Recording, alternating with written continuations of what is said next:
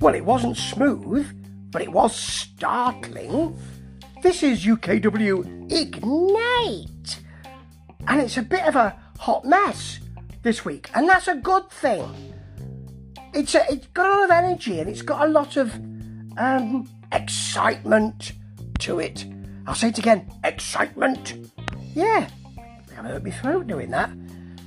So, first of all, we've got um, Chris Castle, who's a lot better this week on um, commentary than he was last time, and Tommy Dillon, who's taken to his role like a duck to water, and he's also announcing. I miss Big Duncan though.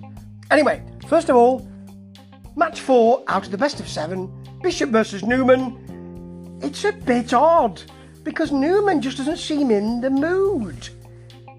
And he, he won't engage, gets out the ring, walks away, and he's counted out.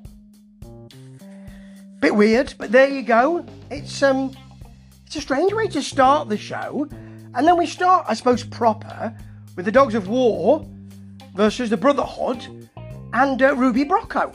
And I tell you what, this is a real, well, it's a mess again, but a but a, a correct wrestling mess. There's stuff inside the ring, there's stuff outside the ring, there's stuff in a neighbouring town, there's stuff in another country. No, not those last two, but there's stuff in and out the ring. Constant work going on. So you've got things like Sarah Sky attacking Ruby Brocco immediately. But she won't, I mean, she won't lie down. Ruby, you know, she fights back, and that's great. Uther clotheslining Cliff, putting him down. Everybody in the ring fighting together. And then we've got um, so much happening, as I say, inside and outside, that the camera can't quite keep up with it all. Ruby Brocco eating a very nice twisting neck breaker, back breaker, back suplex. Can't quite work it out, but it looked great. And then um, that sort of that sort of a, a nasty Sarah Sky. Is it sit out spine buster? Looks like it. It's a bit weird. Is it a, a flatliner? Maybe she can tell me. Anyway, that got the pin on Ruby Brocco. Good match. Just loads going on. And next we've got Evan Knight versus Young Horus, which is really well done. They're both great wrestlers. They've both got an attitude of different types. Horus hits his bulldog, as you might expect. Knight hits a snap mare, but not just a snap mare. During this this move, he managed to smack Horus's face into the mat. I liked it. There were some big punchlines from, uh, you know, clotheslines with punches on or punches attached from Horus. That nasty snap there actually gets Knight back into the match. He chokes Horus on the ropes because he can be a bit of a naughty boy. Can Evan Knight. Got a chip on his shoulder, you know. Reason why I know is because they keep telling us. Big Horus kicks, of course. Uh, and as I mentioned before, those punchlines, very nice. That was a good leg lariat from Evan Knight. Didn't get the pin though. And what was great about this um, this bout? Well, I mean, it was all great. It was one of the matches of the night. But um, it's that Horus won with cattle mutilation. Yep, like it when he does that. And uh, Evan Knight tapped. Of course he did. Great match, actually. Really nicely done. And on to Brett Sedgwick. Russell Hustle. Again, I'm telling you, where is Russell Hustle? Bring him in. Anyway, Russell Hustle and win, because you win with Russell Hustle. And um, Cason Riley.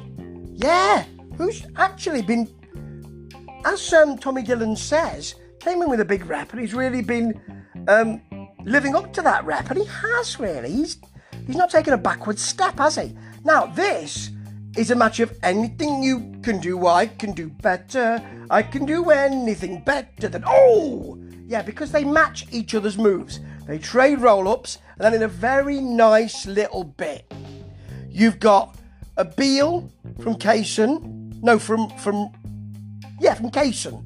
A slam, and then Brett thinking, well, why not? He does a, a Beal and a slam as well. It's beautiful. Riley gets the aeroplane spin for the 10 count. He's a bit tired actually after that, a bit a bit sicky after that as well. And then we've got Cliff Harrison and Sebastian Mercer in. It's such a shame because I really wanted to see a bit more of this fight.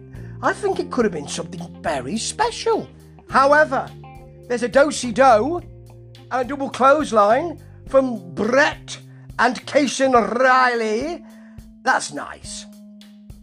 But I really wanted more of this match, and I really think they need to fight again because I think they seem to be a really good matchup. I really like that. I look forward to seeing when they fight again. Make it next week, please. Okay. Oh, by the way, we've got the pay per view. Is it called Pushing Boundaries? No, Pushing. Pushing Ground? Pushing. Push, pushing each other? Something like that. Anyway, it's on very soon. I'm looking forward to it. If I can get to see it. And your main event will be Oh, the best of seven match five. Well, you might as well. They didn't really have a match four, did they? This will be Bishop, who's been watching the previous match. Well, the, sorry, the Young Horus match. He was out there in the crowd with his mate, chatting and watching the match. It's nice to see. I like that. Kicking back a bit. But he's not so relaxed that he doesn't beat Brent Newman up for quite a lot of this match.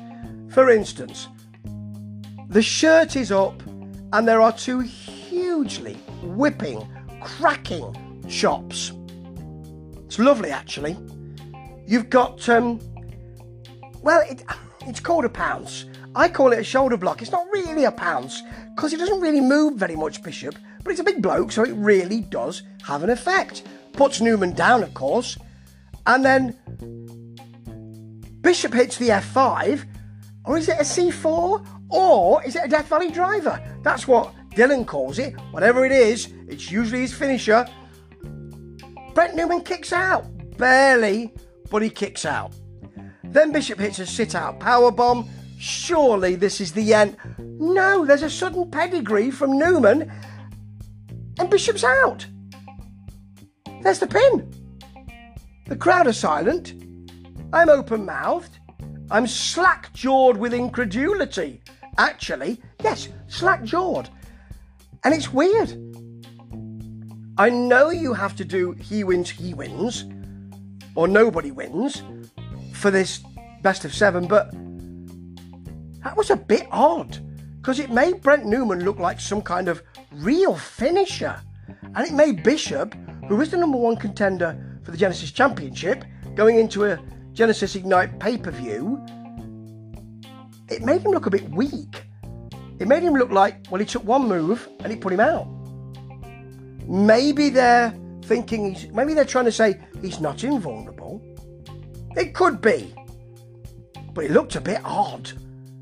And that's, you know, that's part of Ignite. It's full of interest, it's full of fun, it's full of head scratching moments.